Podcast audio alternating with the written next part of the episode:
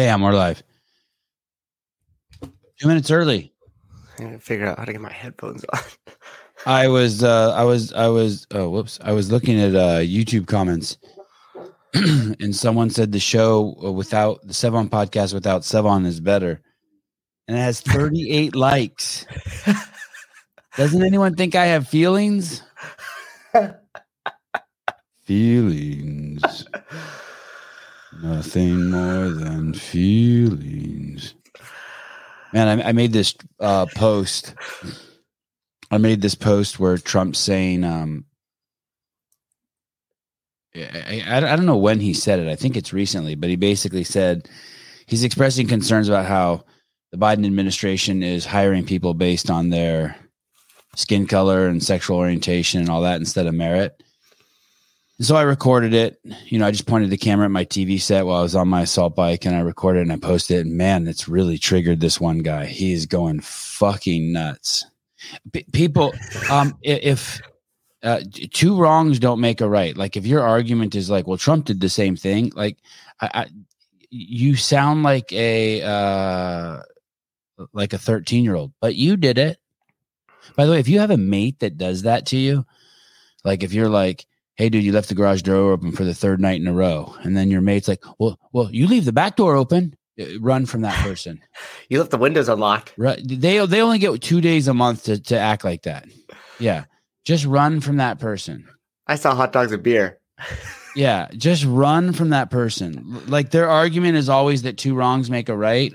Uh just run. It's idiot world.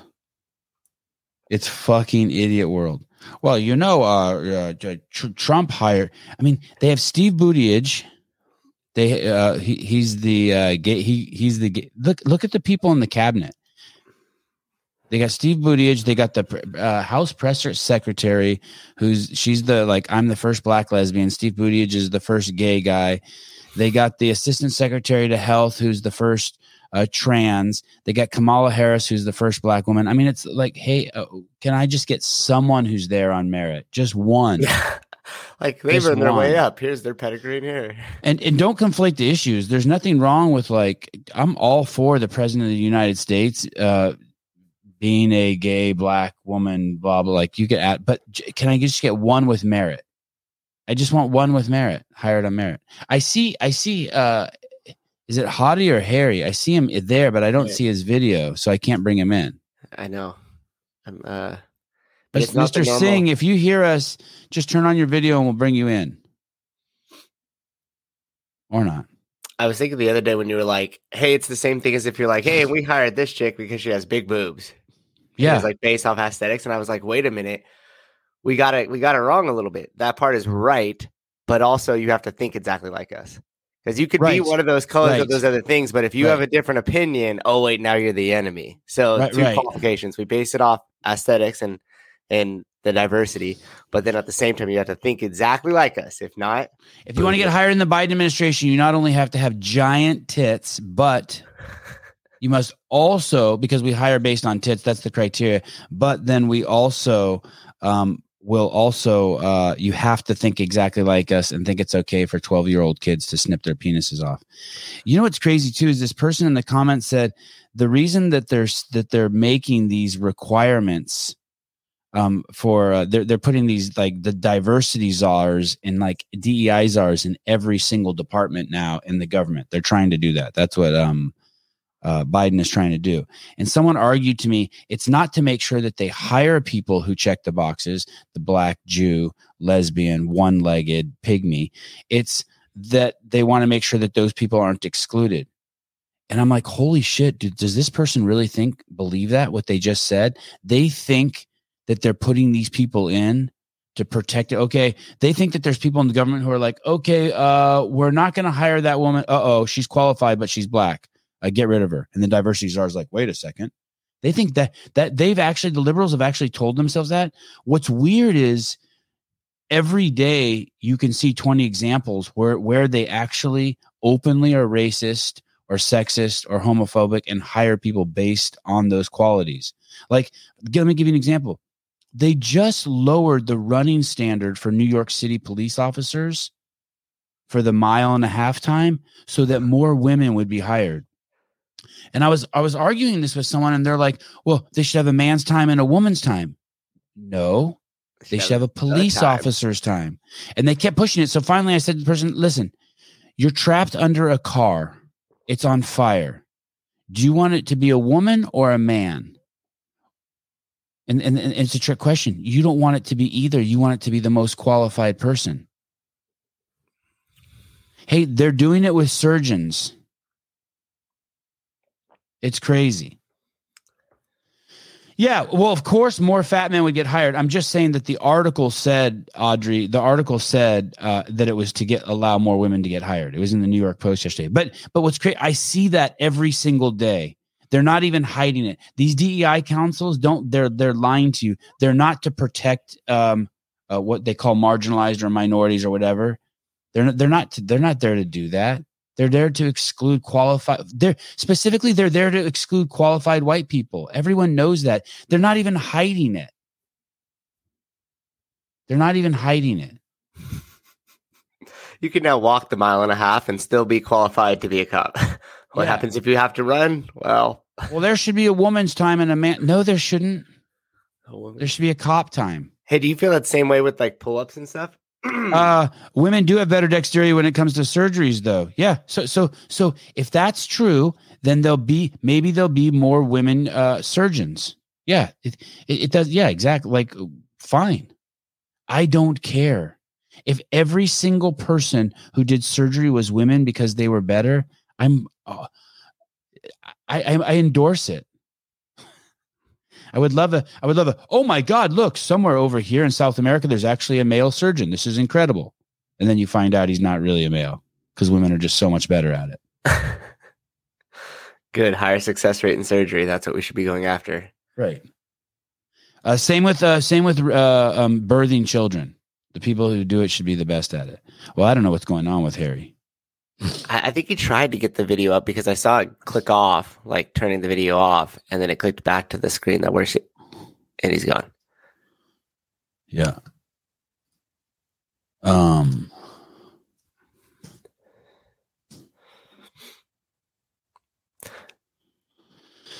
Someone, uh, I guess, uh, someone sent me a DM I guess when I had Michael uh Casu on, they're like, dude, Trish was so funny in the comments. You missed one of the best comments. Trish was talking about breastfeeding off your stepmom.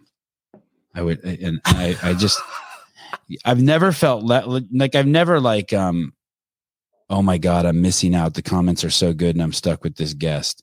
But when I heard that, I, I felt a little like what, what's that? What's FOMO stand for? Fear of missing out. Yeah, yeah. It's something like that. Yeah, like, oh shit. Trish how was how was hosting the show? How was that? How was it doing the show? Uh, it was good. It's definitely like like I was making the analogy that I'm like watching you're like Mal O'Brien doing that last workout and I'm like sitting there and then I see you do it I'm like, "Oh, I got this. That was so easy." I'm not going to be as good as him, but I'll, I'll I'll still be I'll still be up there. And then it starts and you're like 2 minutes in and you're like, "Oh shit, this was way harder than I thought it was going to be." He made it look too easy but it was mm. it was good. It was a it was a good opportunity to to just give it a try. But it's different when you're sitting co-pilot versus when you got the controls in your hands. I'll tell you that. Interesting. Mm-hmm. Well, you know what's funny is I, I about 40 minutes into the show, I came home and I asked my wife, I'm like, do you think I should log in? She goes, no, you'll fuck up the whole, it'll fuck everything up. Then there'll be like two dudes holding the steering wheel. No, I would have I would have let go of it so quick and be like, oh, here, like moved you in and dropped me off, and I'm out. but I liked it. Uh, Sevan, you even pulled up the comment that she. I did pull up the comment where Trish said that. Damn it. Uh, Matt did a good job. Six. Oh, now. Oh, good. Music to my ears. I'm. T- if you go to YouTube, they're talking about him like he's some sort of fucking god. She did a 69. uh, Matt did a good job. Six point nine out of ten. Good. Uh, I feel better. People were like telling like he's an 11 and shit over there in YouTube land.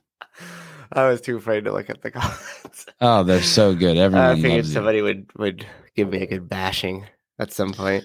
That show probably has um the most uh haters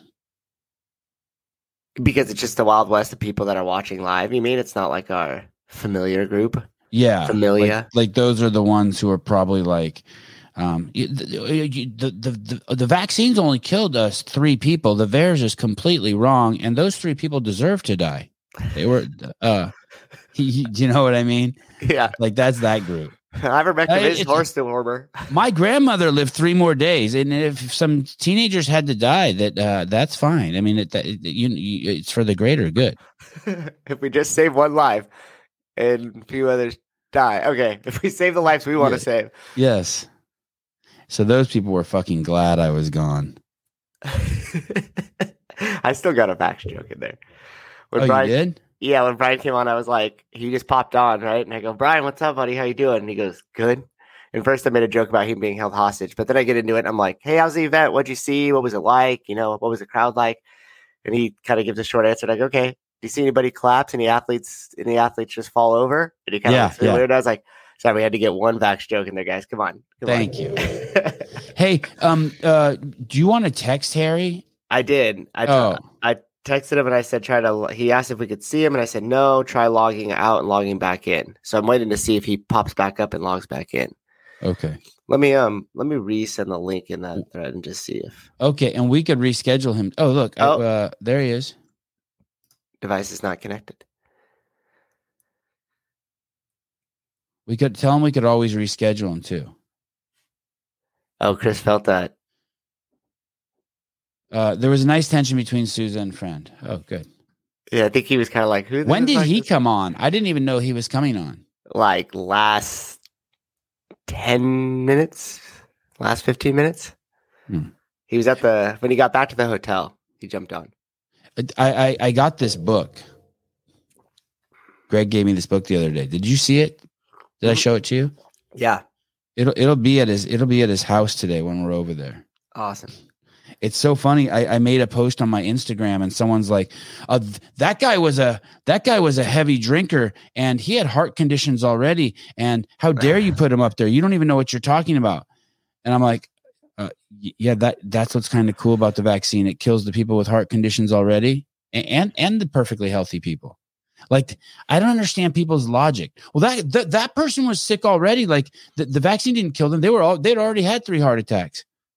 Uh, okay well uh, how does that disprove my point it's funny that they found that logic now but not when they were doing that with the covid deaths right? Right got a motorcycle accident. Oh got right. covid. Right nobody questioned it but now when we have these weird shit happening to people that it should not happen to a demographic of people that you would presume being very healthy now all of a sudden it's like oh well the, you know did you guys see he had a soda and there's something weird going on?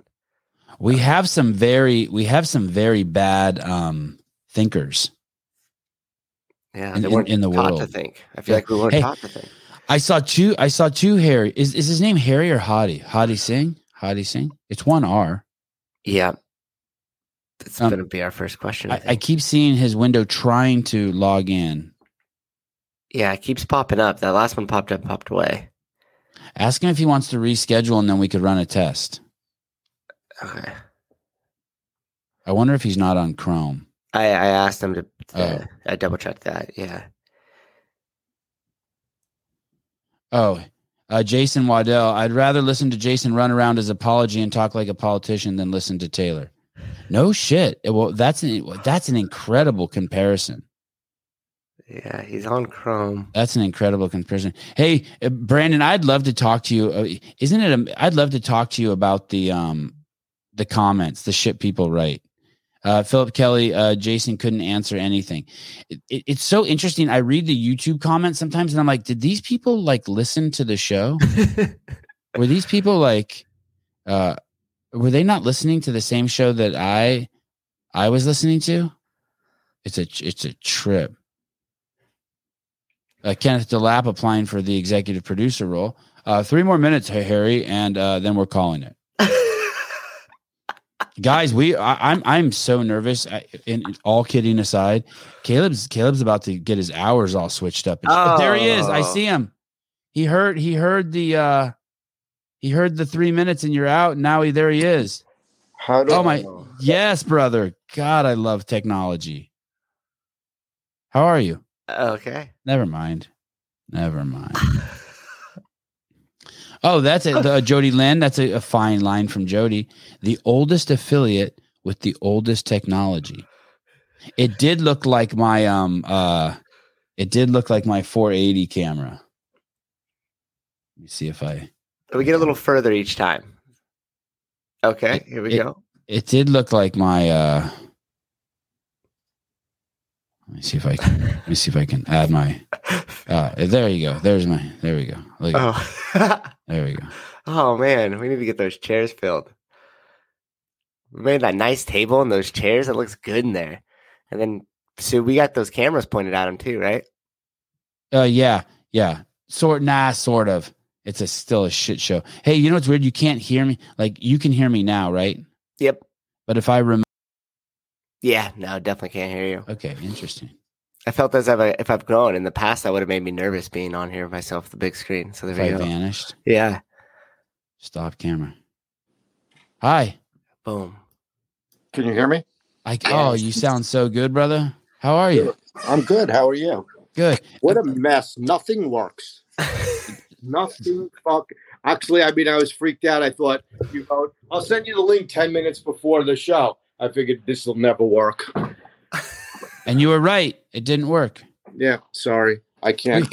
Hey, it's our, but think if we would have sent it 26 minutes before, it would have worked. It was our yeah, fault. Exactly. Yeah. Sorry because now 26 it's not a problem at all this show's so fun good to have you where, where are you are you are you in your library your den yeah i am i'm home yeah yeah nice um do, do you pronounce is, is that a typo in your name right there yes it's h-a-r-i and it's just pronounced harry harry i'm ty- i'm on a cell phone that's uh, tiny i couldn't type it are you um uh harry I, I remember meeting you in New York.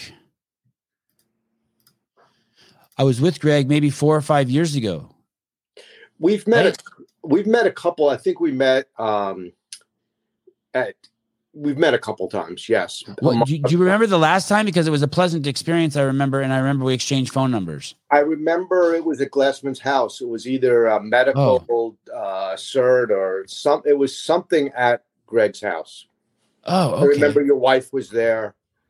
Um, God, for some reason, I feel I thought I felt like it was in New York, and we went out to dinner.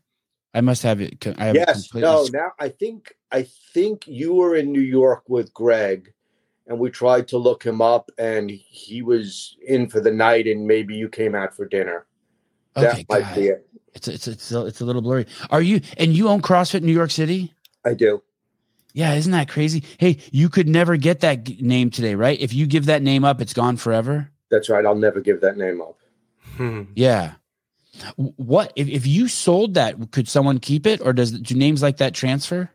I think I can sell the affiliate to someone, and the name would transfer. But I I couldn't sell the name. CrossFit owns the name. And, and, and, the deal is for people who don't know, um, back in the early days, you could um, you could get a CrossFit gym and you could name it either after yourself or after the city you're in. And then after a while, they stopped it. So like I couldn't do a CrossFit Sevan Matossian, and you can't do a CrossFit if it's uh the city if it's a big city, right? Like New York City. Correct. Yeah, how crazy is that? How cool is that? And how long have you had the gym? We affiliated. The date is July fourth, two thousand five. Holy shit! I hadn't even found CrossFit Oh, maybe I just found it. Maybe I just found it. 2005. That is incredible. And um and Harry, how did you find it?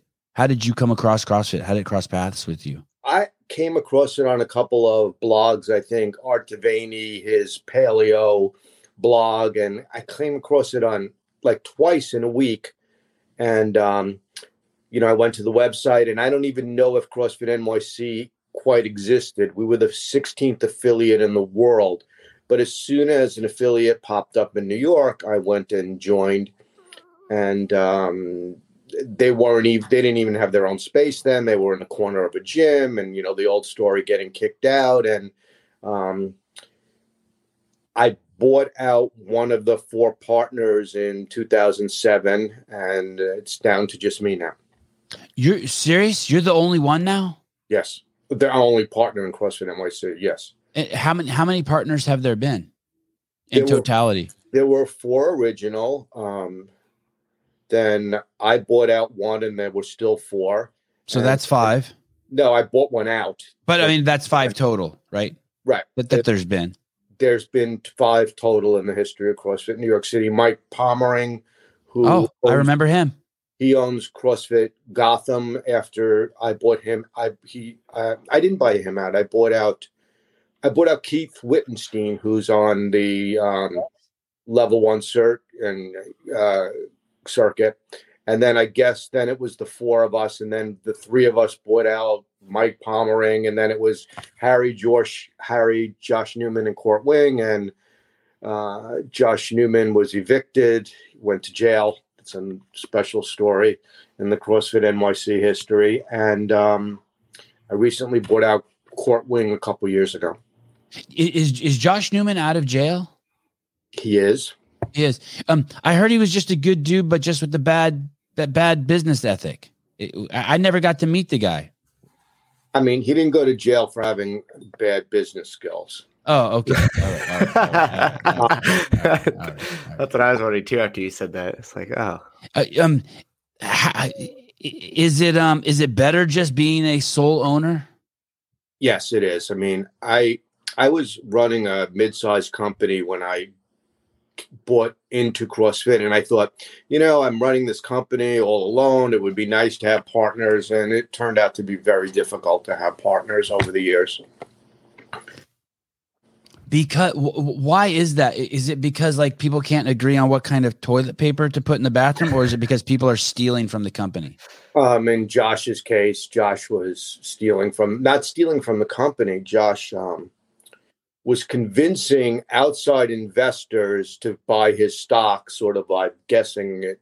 I don't have all the details, but sort of like in the producer scheme where he was selling his stock over and over again um, to hedge funds, to very sophisticated investors um, without us knowing. And without stocks and stocks in CrossFit um, uh, uh, New York, he his shares. He was telling people that it's really difficult. Each one got told a different special story.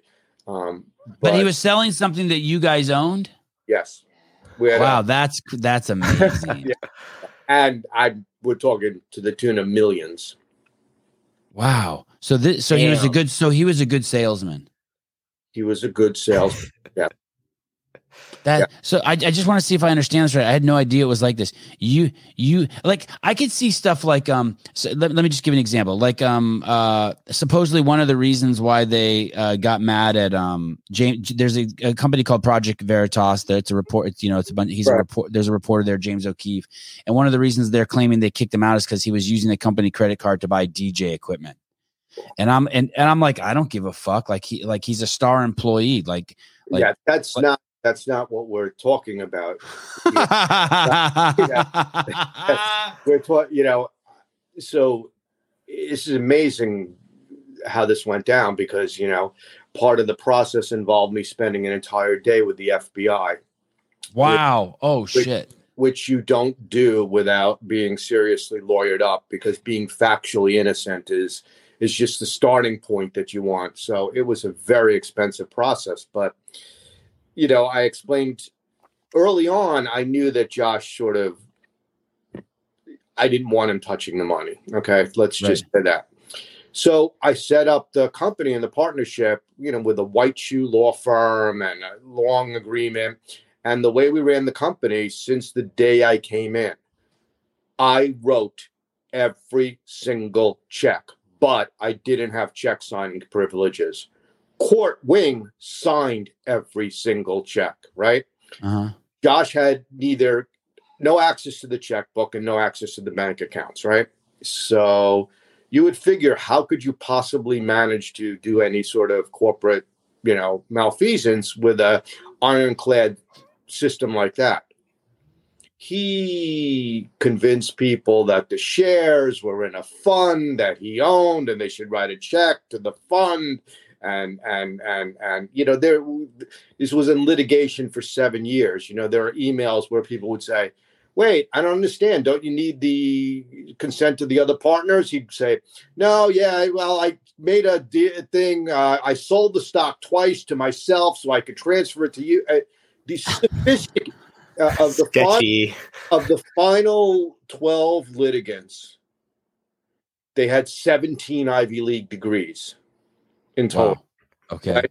Experts, Bubble degrees, CFAs, MBAs, JDs, people, partners in white shoe law firms, because those were the easiest people to swindle. He was a Yale kid, and I don't know. He convinced them. I, I just, I, it, there, there's stacks of public documents and litigation that would make your head, you know, your hair crawl. I just the part I'm the part I'm tripping. Oh, there he is. Okay.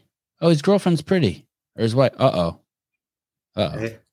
hey, um, so this guy was basically just share, sharing, selling shares of a gym that you own. Did he sell other stuff too? Like, was he involved in? It just seems like it would be like if you're going to do um sell stuff, I just can't imagine selling a gym being the smartest way to make I mean, money. It like, was why didn't he sell fake diamonds or something? It was at the high end of the CrossFit craze. He, you know, we were the biggest in the world. Um, you know, we we had 500 people in the Open in, in 2012. Wow, um, those are big deal. Great space, um, and it was really taking off. And you know, I I don't know how he did it. I don't know how he did it, but you know, the New York Times wrote four or five articles on his background in um, DealBook, and he'd done a series of adventure, adventures all uh, since he was a student at Yale, and and they all involved people getting massively burned. It seems. How how much time did he spend in jail? Do you know? I was there at the sentencing. He got sentenced, I think, to 39 months, but I think he got out after 21 months or 24 months. I, I about two years. So for you, it was a headache and cost you a shitload of money. Yes. It How was his cross? Was he a good CrossFitter? what was his Fran time?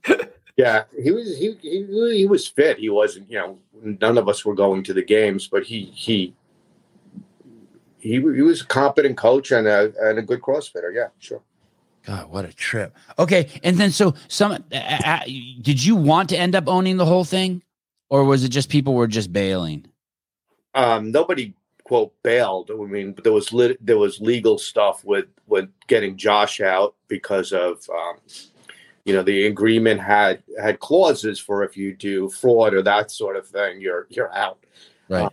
Um, and it was tough buying out court at the end, but um, you know there was a lot of pressure with the lawsuit and and and and and expenses and that sort of stuff, and and um, it got easier how about how about like Keith though and Mike and um and and in court eventually they just wanted to sell and you're like well, okay Keith, I'll buy. Keith, Keith was the first one. I bought Keith out and that was very pleasant. Uh huh. Keith went on to um found CrossFit Virtuosity, which is still one of the oldest uh, affiliates. And um, Mike Pommering, the three of us bought him out. We agreed on a price. Those two things were simple. Um, the Josh thing was a shit show that went on for years and involved a lot of litigation and and and, and this, this, this criminal um, investigation and him going to jail. And court, you know, at the end, it was a fight over, you know, the last partner buying him out, and I think we reached a reasonable agreement. And and, and the gym, the gym's uh, open uh, five, six, seven days a week now. Oh, yeah, we've been open um, for a while. You mean you mean post COVID? Well, that too, but I just mean since 2005, it's going, it's up and running. Like you have clients, it's, you're not just holding on to the name, running this thing out of your garage. It's a, it's a gym. We run, we run 120 classes a week. Holy cow! Holy cow! And so, and this, so if you are the 16th gym, you literally are now the oldest gym. In, I, in, I think that's right. I, I don't want to um, um, misstate it. The, on the list of affiliates, we moved from 16 to number four before they took down the list. And when I looked at one, two, and three, their websites weren't active. And so I assumed that they're not an active affiliate. Maybe they were saving the name. I don't know. So if I'm wrong, somebody should definitely correct me if I'm number three or two or whatever. But I'm going to give it to you until someone says different. Okay. I'm going to give it to you. That's crazy. 2005. Holy shit. The only one, wow. uh, I think Curtis Bowler was for a long time at the top of that list with his gym in Washington, and then I think he closed his gym down, but didn't get rid of the name. I think he moved it to his garage or something. I think that that's correct. I think if uh, you go to that website, it's it's not up, or the site's for sale, or it's something else. The three that were above me, Hyperfit was above me, um, and someone else I can't remember right now. And they may be active, but it didn't look like they were. I I, I just don't know. for Sure. How how many members do you have, Hari? Right now, we're down to a, an all time or a, a low for the last decade of about seven hundred. Holy cow! And are you still running this other business you have? No, um, I've retired from that, or uh, about seven or eight years ago. And so the gym is your full time gig. Yes. And and um, what do you what is your role there? Seven hundred people sounds just crazy. I mean, my role was holding it together for the last few years during the brutal lockdowns of COVID in New York and experiencing the joy of being a non-essential business. Mm-hmm. Yep. So that was extraordinarily challenging, and and it still is. We we we are. We have two locations. Our main location, which is just in southern Midtown on 28th Street, um, that's not back to two thirds of what it used to be um, because people still work from home or they're only in the office two or three days a week. So someone who used to be five days a week and for their membership close to the office now is in the office two or three days a week. So they're not so sure that they can get value from a membership. Um, so it's just not back to normal. There's two locations. Yeah, we have one um, on 28th Street and one on the Upper West Side of Manhattan. One time I went to a gym in, in uh, New York City to film uh, an athlete. Her name was Jillian Mounsey. Do you know who that is? Do you remember her? Yeah, she she was in one of our first locations. Jillian, that was around 2008 or 2009. She went to the games. She came mm-hmm. third. She was a member at CrossFit NYC. Yes. And the, and that gym had an elevator that you took up and then it opened and you were in the gym. That was Is that right? Yes, that's not the place we're still in. We gave that up about 12 years ago. We now have a much bigger place and we have our own staircase instead of an elevator. Well, well oh, oh, okay. That that place in, in, um, in uh, Jennifer uh, is her name Jennifer Hunter Marshall was an instru- was she an instructor there? The girl who's on the L1 team now? She um has CrossFit Garden City you may have seen her there. She, um, I recall she used to train some private clients there, perhaps. Um, but she started with her husband, CrossFit Garden City. We're good friends, but um, she wasn't. I mean, I, maybe she did teach a couple classes for us, but I don't remember that. Okay, and, and she was there uh, training with Jillian. You know, it's interesting. This is totally off subject, Hari, but I, I remember um, Jillian Mounsey showed up to the games. I think it was in 2009, and everyone expected her to win. And then I think Dave opened the games with a long run, mm-hmm. And uh, she got really pissed. And I think maybe she dropped out. Do you remember that? That was kind of crazy. I seem to think she came in third, but I. Oh, okay, okay, maybe and maybe she did. But she was pissed. I remember because she came there. She was capable at everything, but not the run. I think maybe she took last in the run. I mean that that's that would be like 2008 or nine. Yeah, yeah, it was a long. It was eight or nine. Yeah, I can't remember. But she was a freak of nature. Uh, yeah, she was. She was kind of one of the first real athletes we had in CrossFit. Yeah, she, you know, she was one of those that in the day could do hundred handstand push-ups, that sort of. Holy smokes! Yeah, and, and she had I mean, for, I mean, for those of you back then, she she was the kind of person also who did a three minute Fran, but then wasn't breathing heavy, and people criticized her for not pushing hard enough. Do you remember that shit? The debates about her. Uh, why isn't she breathing heavy? I don't. I don't remember that, but um, she was. I'm sure she still is a great athlete. Um, are you coaching at the gym, Hari? I don't coach. Um, there's just I do all the business stuff, and there are people who coach better than me that I can hire. And so I do. You know, it's a big operation. It's it's like if you're running an airline, I don't need to fly, um, and I don't coach. No. What what happened in New in New York City during COVID? I'm still shocked when I hear stories about Los Angeles where people like actually quarantined. Like I hear about people who actually stayed inside for like six months or a year or two years. It, it was like that in New York too, right? Like people like really bought bought the uh, the shtick and, and went and the whole place shut down. I had Governor Cuomo, who was the you know number one lockdown guy in the, yeah, he killed a bunch of old people, right? He put old people into into I mean literally yeah, he, yeah. he sent he sent old people into nursing homes and they died. That's that's I, I agree that that's an ac- accurate assessment. Yeah, crazy. Okay, so tell so could you can you kind of walk me through the nightmare? So, you know, when it first started, I thought they're not going to shut down New York. You know, yeah, that's what I, I was tripping when they shut down New York and Las Vegas. I was like, that's impossible. They, I think they first shut down San Francisco or LA, and then New York couldn't be outdone. So they immediately, you know, within six hours, shut down. And then, of course, all of this shutdown stuff is done by executive order. So there's no actual laws in place and mm-hmm. process. These rules are be. It's like you know martial law. They, they just start dictating and making stuff up. Um, so there was a lot of that, and um, it was very ugly. Um, but what I found out a month or two into the lockdown was not everyone was locked down in New York. You know, I found a restaurant that was open behind, you know, uh, blacked out windows, and I thought, hmm, I wonder if we could do this but I was, you know, pretty nervous about it. And then what happened was Cuomo had issued so many of these crazy edicts. You know, one of them was like you can't gather in groups of three or more, some some some totalitarian sort of thing. And so the ACLU sued him, and the as often was the case with Governor Cuomo, the day before he was going to go to court, which was in May of 2020, he updated his executive order, and it said, "Well, you can gra- gather in groups of ten or or or fewer for any reason at all, provided you maintain social distance and and sanitary things." Um, so I decided that, well, I don't know, read this read this carefully, and it looks like you can do gatherings of ten or fewer. So we started doing gatherings of ten or fewer.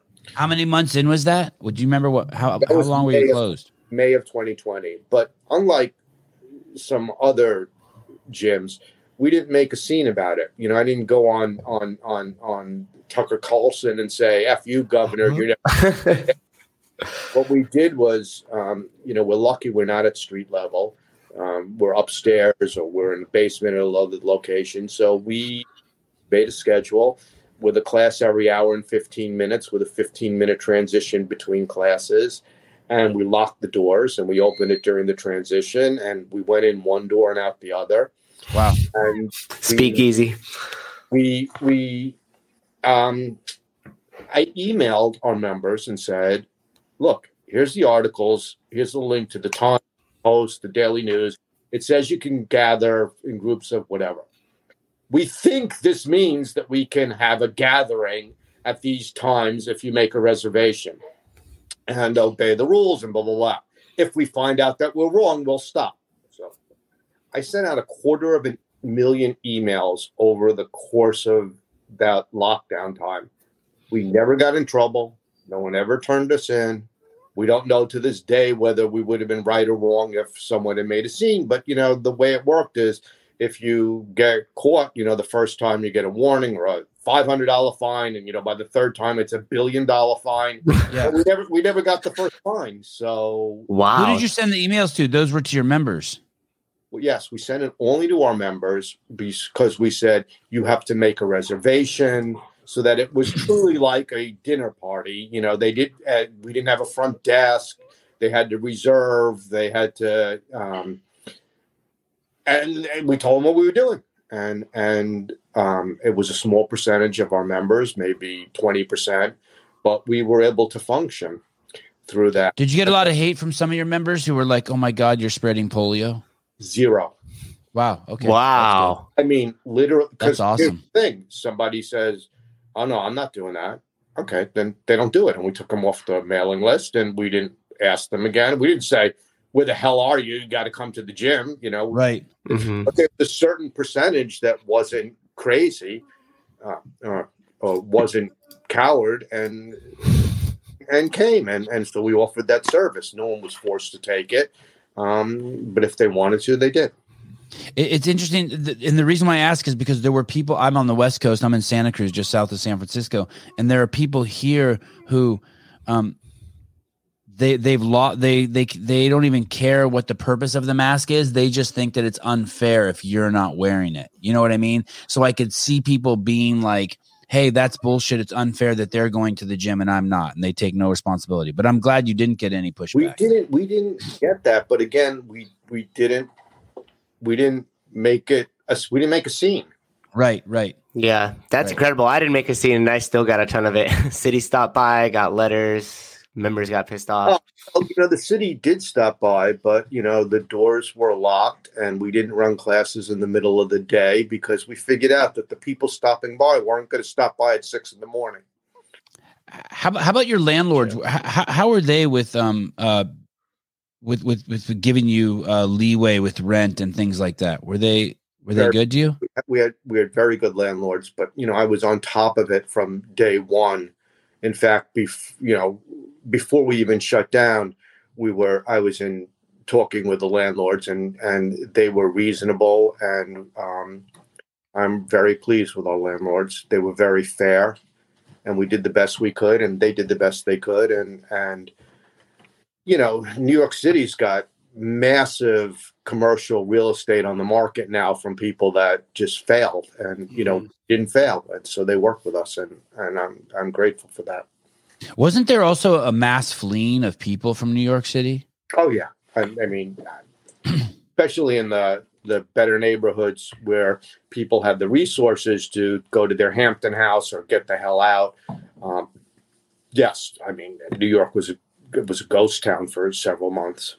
And, and, and people just basically packing up their lives and moving north too, right? Connecticut, Vermont. I, I, a couple families I know did that. They're like, "Fuck it," they got out of their brownstones in Brooklyn and they just went north. Oh, oh people, yes, lots of people left, um, and especially since you didn't have to go to work.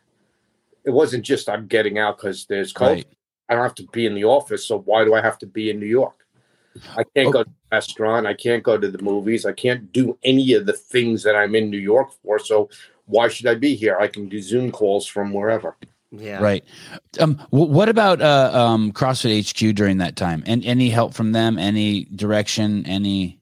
HQ is really good. I mean, right from the beginning, Greg Glassman was calling people. I was on a call with him, you know, very early on. He kind of went through the affiliates in order.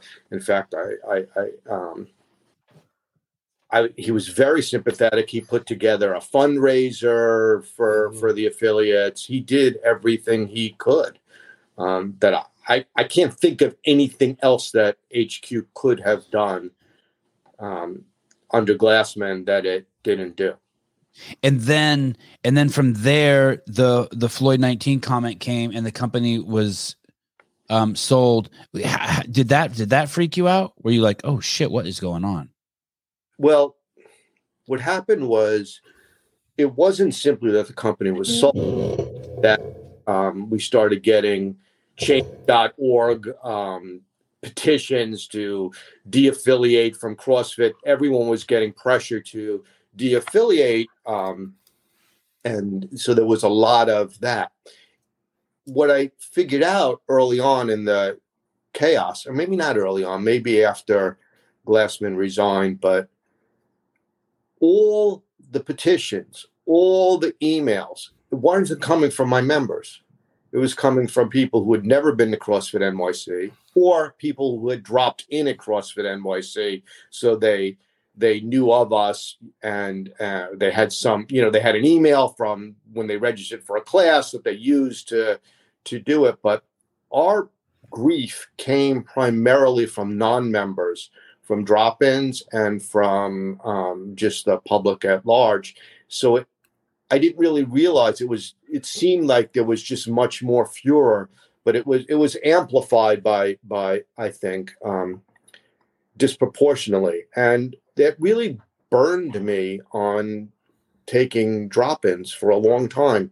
For two years, we did not take a single drop-in for a couple of reasons. Wow. One, when we were doing the gatherings, right, we couldn't have people dropping in because, you know, someone goes, found the only place in New York where I could get my WOD on, you know. those people were the most we were most concerned about. So we took zero drop-ins for two years. We just didn't want people who had no skin in the game of, or, you know, no no obligation to the affiliate. We just didn't want to deal with it, and we didn't start taking drop-ins. And by the way, we have had more drop-ins than anyone in the world. Right, we're the biggest CrossFit in the middle of Manhattan. Sooner wow. or later, everyone passes through here. So we used to do lots of drop-ins. We just stopped. Can you give me, give me like 10 drop ins a day, 20 drop ins a day? We probably did 200 drop ins a month. Um, okay. Oh, so that's significant revenue. Yeah, well, it wasn't going to be 200 drop ins a month during COVID. Maybe it would have been 40 or 50 or whatever it would have been. But okay. We, we just stopped because, you know, it was a very strange time, even when, when, mm-hmm. when lockdowns ended. Then there was a transition where, the governor allowed gyms to be open, but the mayor had to one up them and say, well, gyms can be open, but you can't have classes. Nobody really understood what the hell that meant. So we just kept continued doing whatever we're doing. It's not a class. We just locked the door and, and you know, but we, it was just such a mess. But our members knew the procedures. They knew you show up less than 50, you know, between five and 15 minutes before class, the doors open, you go in. I didn't have the resources to deal with drop ins who show up when they show up, expect help at the front desk, want to buy a t shirt. Um, you know, one of the things that came out of COVID is we don't have a front desk operation anymore because during COVID, I figured out the front desk exists for two reasons to handle drop ins and to sell t shirts. And the sum total of all the profit we were going to make on drop-ins and t-shirts during COVID didn't cover the cost of staffing. Mm-hmm. Mm. hmm What was, wow, that's interesting. Um, um you, you, have two locations. Eh, are, are and, and you're taking drop-ins now? We started, and I changed the way we do it. We sell a three pack. Three pack's good for a year. Okay. So the people who, let's say, come to New York a couple times a month or whatever, they make for good um, business because they have they have an obligation to not be jerks when they come in. I mean, right. let, let, me back up. Nine out of ten people that drop in, or nineteen out of twenty p- people that drop in, are not jerks. But there's the one or two that just go on a rant and they they, they complain on social. They pee on the toilet seat. Yeah, they, they, they, you know what it is? They treat there's a small percent that treat the affiliate like a loaner car. Yeah. Only yeah. here once. I don't. I'm not going to wash it. I'm not going to. Yeah. So with the three packs, and we find that those people are like the best drop-ins we've ever had since we started three packs. We've had literally not a single problem with a single person. Whereas we used to have, you know, one out of 10 or one out of 20 would be a problem.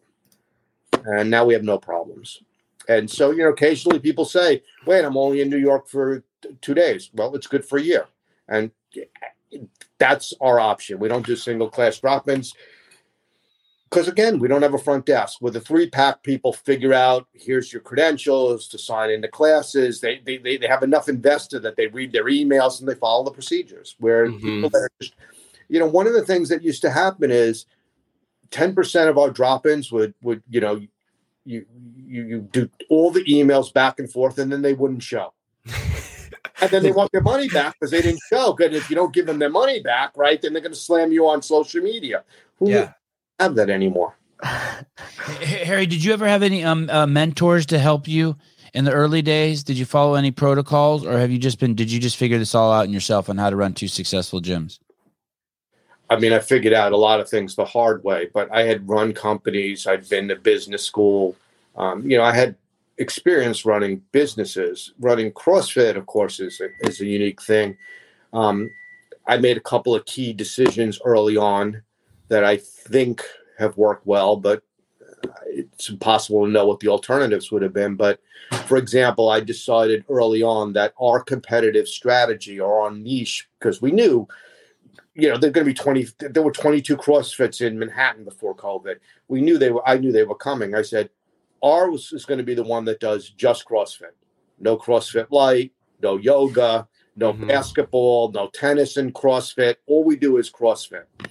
And that's been our strategy. You know, in some ways it's um, been helpful. In some ways it's difficult. You know, right now we don't have enough people and it would be tempting to have more offerings, but, you know, we've stuck to this. All we do is CrossFit. Um, um I, I don't want to overstate this, but I, because because it's it's anecdotal, but I feel like with, every once in a while there'll be a gathering of affiliates or there'll be a reach out from HQ, and it seems like it's there's the usual suspects that HQ reaches out to. You know, the Ben Bergerons, Craig Howard, a CJ Martin, um, you know, maybe a Nicole Christensen. There's these affiliates that they reach out to and get together and they take some pictures and they're like, we're discussing the future of the company, blah blah blah, that kind of stuff have you have you ever been a part of that that click it's funny because i you you have these two um gyms and what's arguably i mean i, I don't know how it is anymore. I, I, suspect new york's gone to fucking complete shit. But w- what really was the best city in the entire world and this is coming from a guy i've, I've been to 100 countries. I've lived extensively all over the fucking world and there was really nowhere else that was like new york city. Um, but I don't ever remember you being included in any of these clicks. I don't I don't remember I don't see your name very often. Um, it's it's kind of a trip to me that you have these two gyms in this powerhouse city where it's would seem. But by the way, for people who don't understand, like uh, I'm not shitting you. They have like 300 square foot apartments there. Uh, it's basically you live in a closet for thousands of dollars a month. That's what rent is like there. Um, do you ever get include? Do you ever get reached out, or do, are you ever used as a resource by HQ? Uh, no. Um, okay. Well, I that mean, was certainly don't. When the question's five minutes long, and the answer is like no. and no. No. I mean, I don't. I don't put myself out to HQ. I don't raise my hand and say um, I want to be on. Uh, you don't want to be on the diversity council. What are you? What's your ethnicity? You could probably. What are you? I'm half Indian and half Jewish. Um, so I'm yeah, know, that works. You could get on some. There's a council for you for sure. I mean, I'd be half a vice president, right? Did you used to be darker as a kid? I don't think so. When I was no. a kid, I never met another Indian though, and you know, I was I, was born in 1958. Um, when I was a kid, everyone thought you're either Spanish, you're Spanish or you're Italian. They didn't know any other dark skin or darker skin ethnicity. If I said I was Indian, they just assumed that meant American Indian. I, I want to come back to this CrossFit thing, but I want to dig in on your ethnicity a little bit. Your mom's Jewish or your dad's Jewish? My mom's Jewish. And, and and your dad's like Indian. Like, was he born in India? He was born in India, and he somehow came to the U.S. in 1956 and managed to become a citizen before I was born. And, and where did he meet your mom? In New York. My mom was a rebellious kid. They met at um, the Limelight, some nightclub um, in the city. It's still there. No shit. Oh. And and and is was your mom's parents first generation here through Ellis Island? I don't know. I ended up growing up in foster homes and didn't really keep touch with my mother or the details of my history. I'm not sure. Uh, why? Why you? Why foster homes? Your parents didn't stay together? Yeah, that marriage was a disaster. Holy shit. Wow. And you were in foster homes in New York City? Yes. And um, in New York City and um, on a farm upstate New York. That's a crazy story. How old were you when you ended up going to? Do you have kids, Hari? I do not. Um, how how old were you when you ended up going to a foster home? Second grade. No shit. Mm-hmm. Um, were your parents involved in drugs? My father was an alcoholic. My mother was a pill popper and, you know, very big on smoking pot, thought that was sophisticated. Um, so not hard drugs, but hard enough, I guess. Did you have a moment in your life where you were like, um, uh, I can't imagine being separated from my parents in the second grade. Holy shit. Did you have a moment in your life where you're like, holy fuck, I'm all alone? Yes. And it was one of the most, it's a Yes. And I remember um, being in this foster home in Brooklyn, which was a great, my foster parents were great. I, I had the best foster parents and I have no complaints about the experience, but I remember being you know, depressed and sad and sulking in the corner. And um, my foster parents had an older daughter who was, you know, in grad school, and she was engaged to this guy Jerry, who um, I thought was the smartest guy in the world and was like a bit of a role model. He sees me in the corner, and I'm all sulking. And I, you know, probably start crying, you know, exactly what you said. I'm all alone. My parents, this, that. And he looked at me and really made me look at him and he said, You should never, ever, ever forget how you feel because this is exactly how your children will feel if you can't figure out how to grow up to be a better parent than your parents were to you. And I would say that was probably the defining moment of my life. Um, uh, how, how old were you? 10. Wow, that guy that that takes some fucking wherewithal from that guy to fucking drop that on you. Yeah. And I mean, I think I was right. He was the smartest guy I ever knew. That was exactly the right answer. Anything else would have been for the moment, but that, you know, that, that lasted my lifetime. Holy shit! Uh, uh, did you end up going? Can, can you? How did you end up? What happened? Um, how, when did you move out of your foster parents' house? I mean, I was in three foster homes. I was in that foster home for uh, third and fourth grade, and then I was on a foster home. My I had a brother and sister that I was separated from, and then we um, got put together on a farm upstate New York for fifth, sixth, seventh, eighth grade, and then I went home to my mother. Had been my father had died, and my mother remarried, and I went back home when I was in ninth grade, but I, I was pretty much estranged from from that day on. I you know never never went home. I mean, I got a job and, and went home to sleep. Um, uh, is your mother still alive? She died recently. Well, and, and how did that relationship end? I mean, I was estranged from her from 18 till, you know, I was 55. And then, you know, some relative called and said, you know, she there was a fire and she didn't have a place to stay. And you know i i ended up watching out for her in the final year or two just because i thought you know not doing so would be spiteful. And i, I didn't want to be spiteful but um i we were never close. What a what a wild journey. The whole foster thing is is it, it, and then and then you end up back with your parents when you went back in the ninth grade did your did your brother and sister go with you uh yeah Mm-hmm. Wow. Are you are are you still are you close with them now? Are they still alive? My brother um, was schizophrenic and he died on the streets at a young age. And my sister, I'm very estranged from. She's got problems, and I, I think you know, you either withdraw from a family like that or you get sucked down the vortex. And I, I, you know, for the reason I told you, I decided to go my own way and and not go down that tube. Wow, what a fucking survivor you are, Hari. You're a fucking beast, dude. It's incredible. Well, you, I read that you were homeless for five years. Yeah, but I was by choice. Santa I was fucking by choice. I was slaying. I was just. I was getting all sorts. Of, I had a fucking hundred girlfriends when I was homeless. I was fucking on top of the world. I just I fancied myself as the second coming. Holy shit this is nuts. Um, oh, does does fitness have a part in your survival? When did you realize that exercise was important, and was that like a, a saving grace? I, I I I don't think that I would put it that way. I I remember the when, what attracted me to CrossFit is I remembered that when I was in high school, I was doing training to do the marine physical fitness test, you know, which was perfect score was 30 strict pull-ups and 60 push-ups and it was ridiculous but i i did that every day um, you know through high school um, just as a habit. And then when i saw pull-ups again in crossfit it it, it, it you know it drew me back.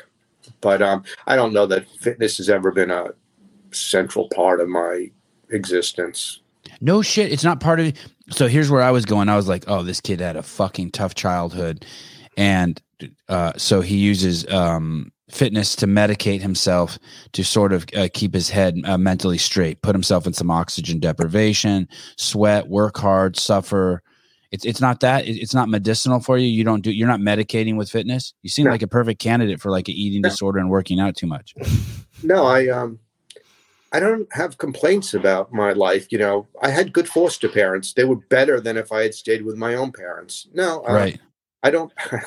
I don't have these. I don't have regrets. I don't have things that I'm trying to work out that I'm aware of. Right. Um, no, I don't have that.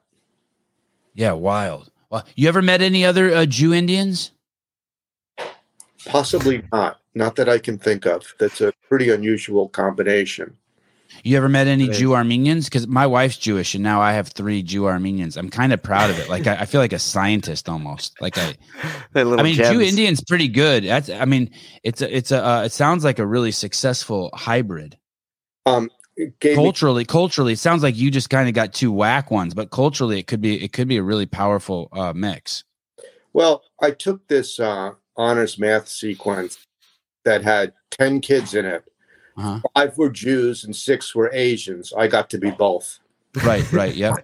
hey, um, my um my son went to a my wife took my son to his his first ten, tennis tournament mm-hmm. and uh, in Lafayette, California. And I said how and I didn't get to go. And I said, How was the tennis tournament? And she goes, Hey dude, it's us, one black kid, and the rest are fucking Indians and Asians. That's it. And she and I go, How are they? She goes, Dude, every, uh, the, every every Indian Asian kid's like a world class tennis player at seven. You know, but it's it's interesting because you go to the skate park and you don't see any Indians and Asians. It's all just white kids running from their home, mm-hmm. and then we go to the jiu-jitsu tournaments and it's all like Filipinos and Mexicans. Like we look like the blonde, blue eyed people there. It's crazy. It's funny. I like it. Um, uh, any plans on getting out of the gym space, uh, Hari? What's uh, what's your what's your tolerance? How many more years you got in you? Well, I'd like till death do you part. I'd like to get it profitable again. I'll sell it. Um, uh, and, and, how is your relationship with HQ these days? Do you have any? Uh, do, is there anything you'd like to say to them? Any thoughts? Any? Do you, do you ever think about de-affiliating? I guess you can't think about de-affiliating because you're so. Uh, it's like you have. It's like having a girlfriend who's so fucking hot, but she's batshit crazy.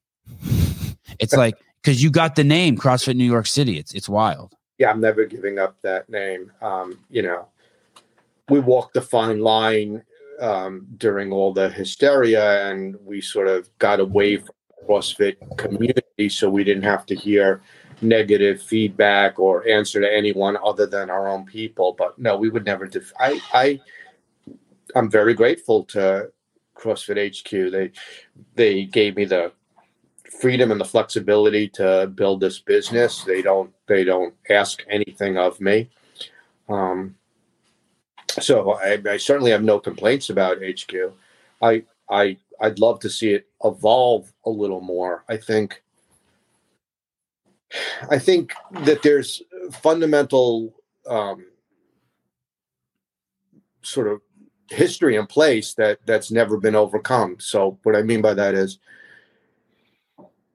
when Glassman set up the affiliate model as the lease rents model, and the idea was, you know, we license the name and you do your own thing, just don't diss us and use our um, level one program before you put a coach in front of the rule room, and that's it.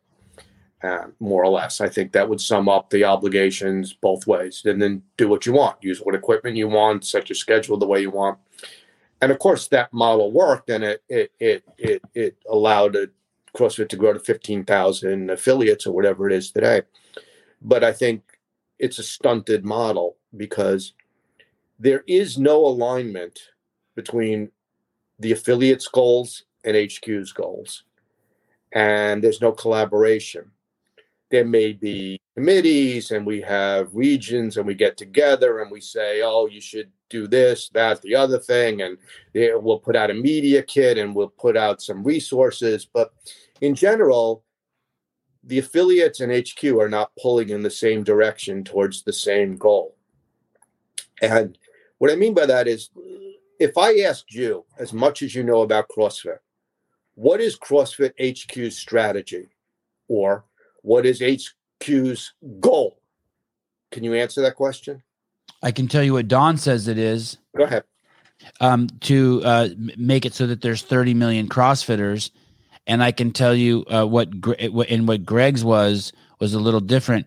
Greg's goal Greg's goal was to spread the word of that we have the cure for the world's most vexing problem, and to protect the um, affiliates through legislation, litigation, and education. Those were those were. Greg didn't think.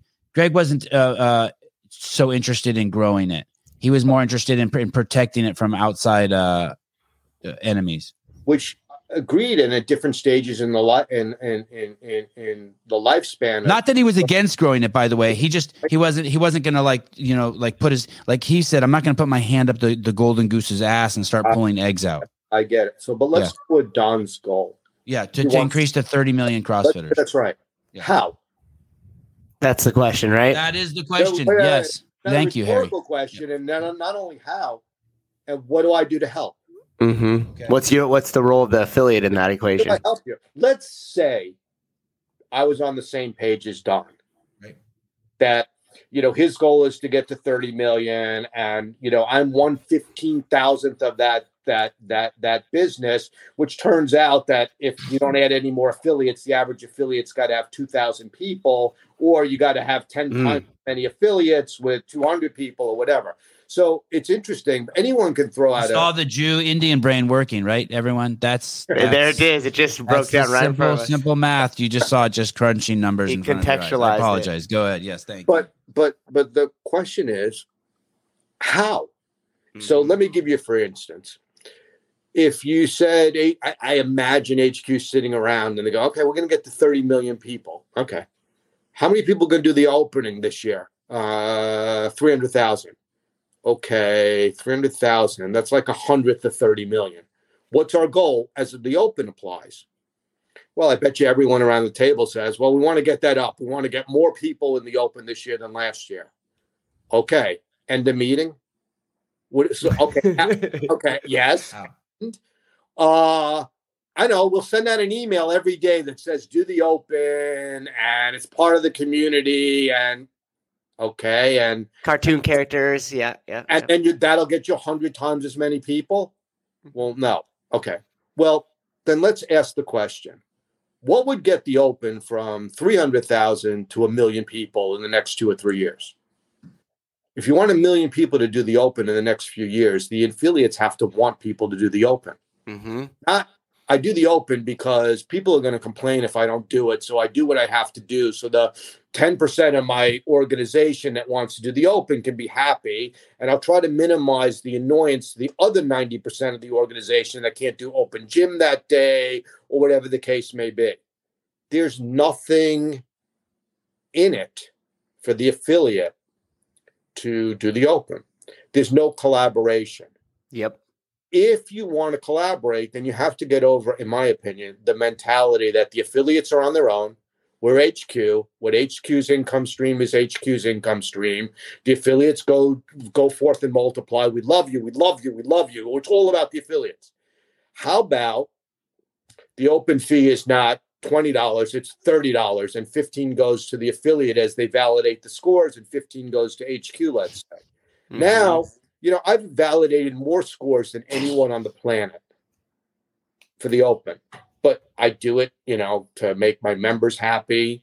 Um, then I find out if I don't tell them about it, less of them care about it. But to me, there should be an incentive for the affiliates to want to get people to do the Open. Dude, what? Yeah, that's a fucking brilliant idea. You just said. What's the drawback of that? Can you think of one drawback from that? Let me so let me the, make one up. Less people affiliate or less, sorry, uh, less people sign up for the open. Why? Because it's now thirty dollars. I would argue that more would because now you've incentivized the affiliates to push it, and especially too. Hari just talked about validating the scores. That's one of the easier parts. Think about throwing the whole event and managing all the personalities and getting the heat times. I mean, you have to redo that week after week after week. That's a lot of work. Really, really, if you think about um, I, I know Two-Brain Business, you know, puts. I know. So sorry, real quick. I just want to start. sorry. I just want to acknowledge one thing. Uh, uh, Jacqueline. Uh, so there's so many commentary. Uh, j- interesting and easy solution. I know. Fucking Hari. I'm loving this. Go on, Hari. Sorry to interrupt. Go ahead. I mean, you know, lots of affiliates spend a lot of money and and do an extra charge to do Friday night lights, but that kind of sucks for the members because they feel mm-hmm. I have a mm-hmm. membership. I don't want to pay anything extra. I think if you made it thirty dollars, uh, look, maybe the number's not thirty dollars. Whatever. Yeah, that's the spirit maybe, of what you're saying. I hear you. Let's put our toe in the water. Let's say next year it's going to be twenty five dollars. Hey, thirty is not too yeah. much. It's ten dollars per workout. Yep. And and to be honest with you, what HQ should do is they should say the stuff that the affiliates can't say. The affiliates can't say, "Oh my god, can you please do it? That $1500 would be really help me a lot." What HQ needs to say is, "Don't be a pussy and support your affiliates. These people are doing God's work."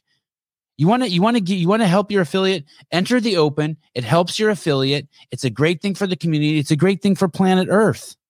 If, if, if HQ needs to say the stuff the affiliates can't say about themselves. Well, well look, right? If you if you're going to worry about prices, right? Yeah. How are you going to get to 330 million people, right? Were you going to mm-hmm. cut the price? Make yep. the make the open a dollar, right? How are you going to do it? You've got to actually grow it. And so here HQ has the resources of all these affiliates who do all this work. And it's not, we're not pulling in the same direction. Mm-hmm. Mm-hmm. We're not, we're simply, I mean, I do my own thing. HQ does its own thing. I don't say anything bad about HQ, not because I'm holding back. I have nothing bad to say about HQ. I just think they have all kinds of opportunities to collaborate with the affiliates but somehow the mindset's been our money's our money, the affiliates' money's the affiliates' money. We help you by putting up some um, resources on the website, but the idea that we work together is just a foreign idea. Where's the intersection? There is none. The intersection is when you write your uh, yearly check. The fact that they require you to get the L one. There, there's no there's no intersection. It's it's hundred percent uh, transactional uh, going one way. I yeah, it's very interesting. So the other, I think I'm switching to another. Am I? Am I still in? I had to yeah, switch. You, you switched to your uh, your burner phone. Yes. So the here, here's another thing that HQ could be doing that would make money for HQ and would make money for the affiliates. Let's say you show up in City X and you want to. Hey, that's work. never happened in the show where someone switches phones on the fly like that. That was that was beautiful. By very that well done. That was amazing. I was, I was amazing. Just, I had a, I had assistance. But um, if someone wants to drop in an affiliate, what's the process? The process is you show up in town, you you you Google what's near me. You then start sending emails. There's a conversation that goes back and forth. Maybe you find the right link on the website to drop in. Maybe they answer. Maybe they're like me for a couple years. We don't take drop ins, so now there has to be emails back and forth if I were running HQ, I would actually have a thing called a membership in CrossFit Incorporated or a CrossFit HQ. It's I'm making up a number, twenty five dollars a year. Right now, I have a CrossFit membership. What is that? I.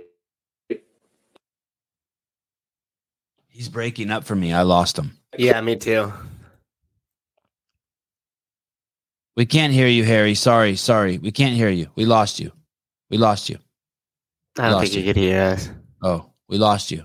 He's probably saying something really we good right you. now too. We lost you. You're saying good shit and we lost you. We lost your audio. And he's gone. Hey, that point that he was making, I was I had this discussion the other weekend uh, we were in Phoenix, and I was like, HQ went completely the wrong way with the incentivization for the Open this year incentivizing people for the Open this year because they were doing those cartoon characters and they're making a massive push. I think he's back in. Sevan? Yeah, there better. Okay. Now yep, yep, you're you. back in. Nice. How far did I get before I cut out? Pretty much right at the beginning when you mm-hmm. started talking there. Sorry. I, I think you should be able to drop in via the HQ website that they, they should have the equivalent of what ClassPass has. ClassPass has I want to do a class at this gym. I do it all through ClassPass. ClassPass sends the, the gym the money. HQ should be able to do that for drop-ins. And I don't understand what that is. Can you explain that to me? I'm not familiar with what that is. What is that? ClassPass is so ClassPass is one of those we suck all the money out of your business like Grubhub and all the other things because you have excess capacity. So someone joins ClassPass and then it says you can go to any one of these gyms and get five drop ins or five visits per month or whatever you do. And then I say, oh, okay, I'm going to go to Soul Cycle on Thursday, and they take all the arrangements through ClassPass, and then Soul Cycle gets, you know, half or a third of their drop in rate. But HQ's in a great position that they could say they could arrange the drop-ins. They should have a portal. You should be able to link to it. They should be able to collect the money so that when someone doesn't show up, the affiliate still gets paid. It's the beginning of some sort of collaboration between mm. HQ and and and the affiliates. Yeah, that it, it's very it, when you point it out. And did no one get fixated on the solutions we're offering? He's pointing out just what's more important here is that there's no he, there's no they're not on the same page. That that's yeah. that's the takeaway here, and that getting on the same page would bring a lot of value to everyone. I think it dates back to the mentality early on that we don't want to take anything from the affiliates. We ended up having running two completely separate businesses. And if you want to actually grow the pie, you got to collaborate. Mm-hmm. In my opinion. Yeah, I agree. If we're all in the same boat, we got to row in the same direction. Otherwise, we're not really getting anywhere, right? Or, yeah. Or look, where's another thing CrossFit makes money on certs? Right. Where do the people for certs come from? They come from the affiliates. You know, I've probably sent 100 people to do the L1 cert. I probably could have sent 400 people to do the L1 cert. But if I did, HQ wouldn't know or care or yep. count it. Yep, we've touched on that point quite a bit said, too. If you were a member, you got a discount on your membership if you have an L1 cert because you can be more helpful to the other members. You know, you're not the coach, but we stopped doing. There was, there's nothing in it for us to do that. But if HQ encouraged the affiliates to do it, they would they could probably double the number of people doing certs by simply doing some minor right now hq is the equivalent of a company that sells things but they don't pay commission to the salespeople or they don't have salespeople they go we sell these things just show up and come and get them whereas they've got a built-in system of of of, of sales generators that they don't use yeah the affiliates are their salespeople and like you had said, if we if there was some sort of like, hey, if you have an affiliate and you get a discount, so you could send a couple of your people over. oh, did we lose him again? Then you'd push more people to the L one. Essentially, we've we've chatted about that before too. I'm, I'm starting to think, uh, you know, when I when I when we start having these conversations, I start wondering what HQ even does. Yeah, when especially when someone like Hari just breaks it down right yeah, away. I'm when just like, well, fuck, what do well, you guys actually don't do anything? You just you're sitting on the brand. Yep. And at least Greg was litigating, educating, and legislating, and now I'm just like, what does HQ do? Right. Like I start to wonder. Well, right when he contextualized Don's thing, and he goes, "Okay, so if we still have fifteen thousand gyms, that means each gym has to have two thousand members." Yeah. You're like, yeah, shit. How are you gonna make that happen? Yeah. You know. I mean, once you start doing the math, it gets crazy. It gets pretty crazy. Yeah. Oh, look, he switched phones again. Sorry. No, it's there fine. I like it. I like it. Anyway, that that's that's sort of, and it doesn't really change that we could be in the same business. The affiliates are not yeah. in the same business as HQ. HQ is all figuring out how to um, increase membership twenty fold, and the affiliates are trying to like get through the day. Would you um if you um in, in, hindsight, are you glad you took off on this journey? Are you glad you're a gym owner? Would you recommend this to someone else? Those are multiple different questions. oh, uh, so let's start with number one. Are you glad you you started off on this journey? Yes. Uh, would you recommend someone to start a gym on their own? No. And uh, what if they're determined? What would be, or what? Why do you say no? Why do you say no? I think it's dangerous running a non-essential business mm. in this country. Mm. Wow. Unless you live in one of those states that recognizes all businesses are essential. If you live in a state like New York, I can't see, I would never do it again. And Did you, know, you ever think about leaving New York? Well, I don't think I can move to Montana and keep the CrossFit NYC name and make it work. But no, I've lived in Manhattan more or less all my life, and so hey, you you you don't think you could? That's an interesting question. Could you take CrossFit New York City and move to fucking Naples, Florida? I mean, I think I can. I think you can. Um, you obviously can. I've moved my affiliate a couple times within New York. I don't know that there's a a, a, rule, but it wouldn't do me a lot of good, right? Because if people Google CrossFit and New York City because they're in New York City, and they go, no, no, no, we're the one in Montana or Naples, right. Florida, that really wouldn't do me much good. So uh, you got to be in New York to make it work. Hmm. Um, uh, Hari, what uh, do, do, you have any other business ventures or hobbies? Are you a painter? Are you um uh, re, re, uh, you brought some innovation to the toothpick? I mean, is there anything else? Or are you just full time gym dude? Are you retired? Like, would you say you're retired and well, this I, is your I, hobby?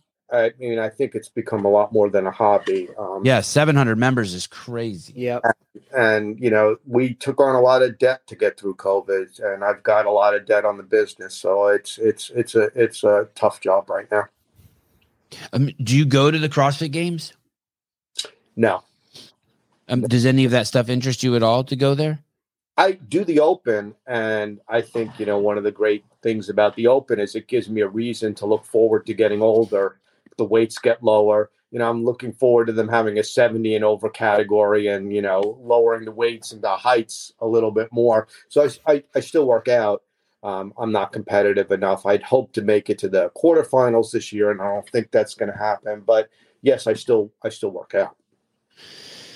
Um, this this collaboration idea. Do you have any other um ideas? Someone sent me a, a DM the other day, direct message, and they said to me, "Hey, it's crazy that you can you can submit a video to get into the open. Like, how about show some fucking loyalty to the affiliates and make it like, hey, if you want to do the open, you have to go to a fucking affiliate. And I was like, I mean, even if they lost a thousand people, like I think that sends such a good message to affiliates. So, I mean, CrossFit's locked into a lot of decisions they made early on, right? In the mm-hmm. early days, lots of people worked out in garage gyms.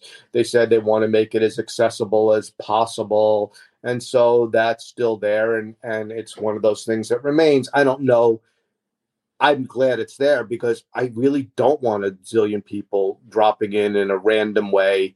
Um, I, I can understand why people affiliates do that they could do do five or ten more drop-ins so that's that's an interesting question but if you're going to grow to um, 30 million people you're probably going to have to include a lot of people that are able to work out on their own not everyone's going to go to an affiliate there should be room for growth in uh, both directions so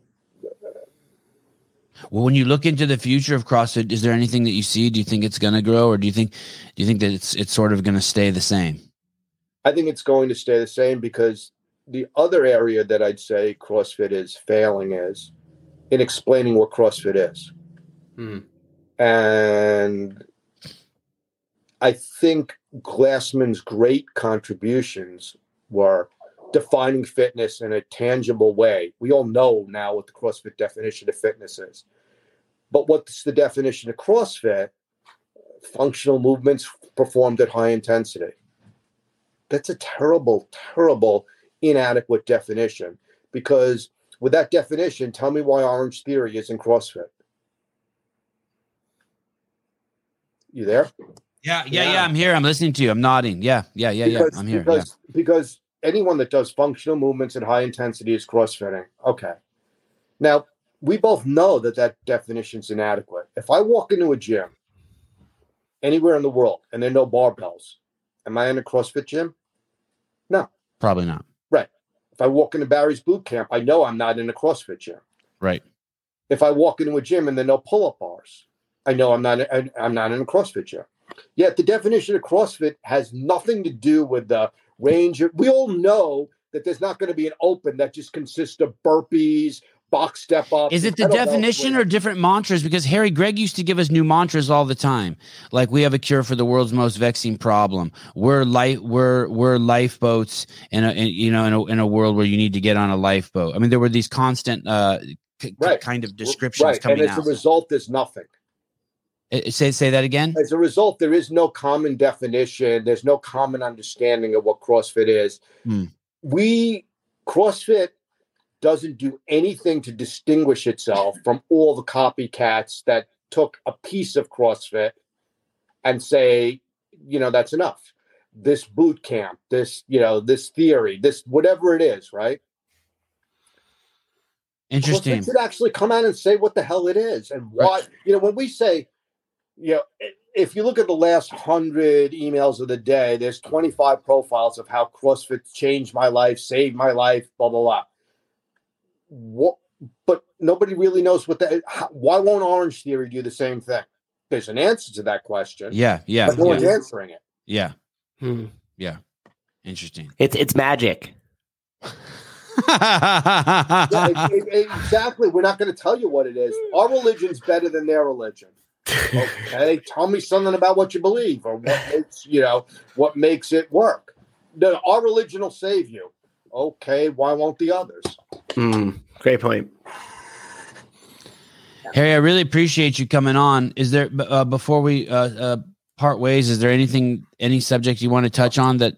uh, I know that there's d- definitely many stones we didn't turn over. Is there anything you'd like to add? No, I I mean the only thing that I want to say, in case it didn't come across, is I'm rooting for CrossFit. I Right, want it came across. I mean, Yeah. I'm rooting for HQ. I wish them nothing but the best. What I'm saying is, I don't know how to help you succeed if you don't Tell me. tell me. Yeah, you didn't come across cynical at all. You, uh, you, cynical at all. I think you came across uh, optimistic and and and more than doing your part. You sound you feel more like a soldier who's ready to take orders. Yeah, that's what I got too. Hey, you're always welcome on the show. I enjoy talking to you. You're a cool dude. You're fun. You're, Thanks. you're smart. I like you. Pleasure. Thanks. Uh, um, I'll you will you have my number if you ever want to text uh, anything. You're ever out on the West Coast? If I'm ever on the East Coast, I'd love to hang with you. I don't see myself ever leaving my house though. Sounds great. I'll see you again. All right, brother. Thank you. Thank Thanks, you. Hari. Awesome. Uh this is the frustration with the world. This is the frustration from talking at 50,000 feet because there's people, there's people at the 500 foot mark who just always fucking miss the message. Yeah. You're trapped under a burning car. Example is cool. Based on that logic, there should be no women police officers. Men are stronger. Science. Strength is all that matters with cops, I guess. Hand on foot. Dude, like you just ran with that. You just were trapped in your head and you ran with it. It has nothing to do with that. What I said has nothing to do with what you just said at the beginning of the show. Nothing. 12 Yeah. daily doses of zero. My point is, you don't make things easier to try to get an outcome. I don't care what the fucking test is. Make the test. A cop should be able to run this fast to save the most amount of people, lift this much, be able to do this math, be able to speak to people in this eloquent of a t- uh, eloquence of a tone, be able to drive a car. I don't care what the fucking test is, you fucking dipshit. The point is, you don't lower the bar to get more Armenians in, or to get more girls in, or to get more boys in, or to get more Jews in. You fucking retard. Because it could be my mom and that fucking who needs assistance from the police. Do you understand that? You fucking myopic douche. You're a fucking snail. You're the problem with fucking society. Stay in your fucking lane and don't think. It's always been an insecurity of mine to be misunderstood as, as a child. I was such a little baby about it. I really hate being misunderstood. I need to get over it. It's it's probably because I care what people think and I'm so insecure. But um, y- you have completely fucking missed the point. Myopic. Yeah. Thank you, thank you, Trish. Myopic. I- what I say? Myopic. Myopic. Thank you. Either way, I thought you made it clear at the beginning when you said, I don't care who the person is. We just want to know the qualifications for the job Yeah. and then find the Yeah. best person who meets those qualifications or exceeds those qualifications of the job, not change the qualifications of the job because you can't change the nature of the job by lowering the qualifications. The job is still going to be the job. We could pretend that we can move the qualifications to make you qualified for the job, but at the end of the day, when the rubber meets the road, the job's a fucking job. And either Yeah. you're adequately qualified for it or you are not. I I- I don't care what the qualifications are for a fucking cop as long as it's what's best for when my son needs help getting out of a burning building they got the right dude the right fucking tranny the right fucking brother the right fucking chinaman i don't care and you fucking idiots who think that the DEI council is to make sure that we don't push homos away or Jews away or Armenians away. You're fucking wrong. They're openly fucking choosing people based on that and they say that. And every time you celebrate that those things overtly, you're fucking just making putting the shackles on the people again. Like that thing fucking what we talked about that Danny Spiegel did. You're not setting anyone free. Yeah. What if she would have taken the time instead of making that video? Uh, she would have just talked about how hard she works. She's doing the same thing LeBron is doing. Just give us the fuck. We don't. It's her just jerking off on herself. It's LeBron just jerking off. We, no one cares that you're the first woman or that you're strong or you broke some mold because your ass has a circumference of 78 inches and you're still hot. Like, no one cares. Just tell us how you did it so we can do it. Yeah, and if you lower walk the, around with your chest up and just tell us how you did it, no one, you're just jerking off on yourself. Hey, if you lower the standards so that way certain groups of people can fit into it, didn't you? You can't change the job though, the nature of the job. So what happens when I push those standards lower? Because as the commenter just said back, women bring shit to the table that many men cannot. Yes. What, Yes. Okay, great. But what great. does that have to do with the job and the qualifications yeah. of the job? I would love to be able to change it. Hey, Sevan, let's make sure nobody breaks the law in a manner that not any group could fix the problem with. Okay. So hey guys, we all just agreed nobody flip over any, any cars or nobody do anything heavier than heavy than 50 pounds needs to be lifted off them. Because if you guys have look, that emergency, look, we changed it. Look, this person's still stuck. Listen, listen, I listen. Know, this person, this person's still stuck. You do lower the bar to get women in there, you idiot. oh my dude, are you not listening? Hey, women all- be women being shit to the bringing shit to the table that men cannot. F- fantastic. No, no one's arguing that. Do you understand that? The running standard doesn't make the oh my god, no shit. The running standard doesn't make the best cop, dude. I swear to God, you you you you must be a fucking miserable person. Just stuck stuck. You're just unable. stuck, dude. It's like it's like looking like this. It doesn't matter. You're right. You're everything you're saying is right. But it doesn't change the fact of what we're presenting. Yeah, you're not listening to what we're presenting. You know why? Do you know why? Is because you're stuck in something. It's like when the orange haired guy talks, it just pisses people off. Oh yeah, they, they don't and they can't listen. Words. Yeah. Yeah, yeah, yeah You're yeah. just you're stuck. Something something I said is like upset you. Like you feel like you have to defend women or something. I don't know what it is. It's definitely the defense of women. That's a hundred. I mean, you could read that, but it has nothing to do with women. What we're saying, zero. Has, no, it has nothing to do with. Has nothing to do with vaginas, titties, nothing. We're not talking about women. and we're not degrading them or saying they're not qualified. Yeah, just stop looking down at the ground and look up a little bit, or climb on a ladder. Yeah, that's that's the issue with that. They're just no. I, I, I no. You tried thing. to call my personal number, Jethro. You fucking ding dong. Why can't you understand like dumb? Oh, this could be good. Why can't you understand that dumb standards like running standards were keeping some of the best cops out of the profession? How do you miss this? Wow. At this point, I think first they're doing it to screw first, with us. First of all, first point. of all, stop, stop, dude. You're, you're, you first of all, uh, fine, you win. But first, you win. But here, look at. I'm going to come down to your level just for a second. Tell you this, dude. The article states it's to get women in. Do you know what a woman is? It's someone with a vagina. It's not to get the best cops in. It's to do what you want. It's appealing to you. That's not what we're talking about. Now you've pivoted. You're conflating between getting women in and best cops in. I don't know what the criteria is for best cops, dude. That's not the point.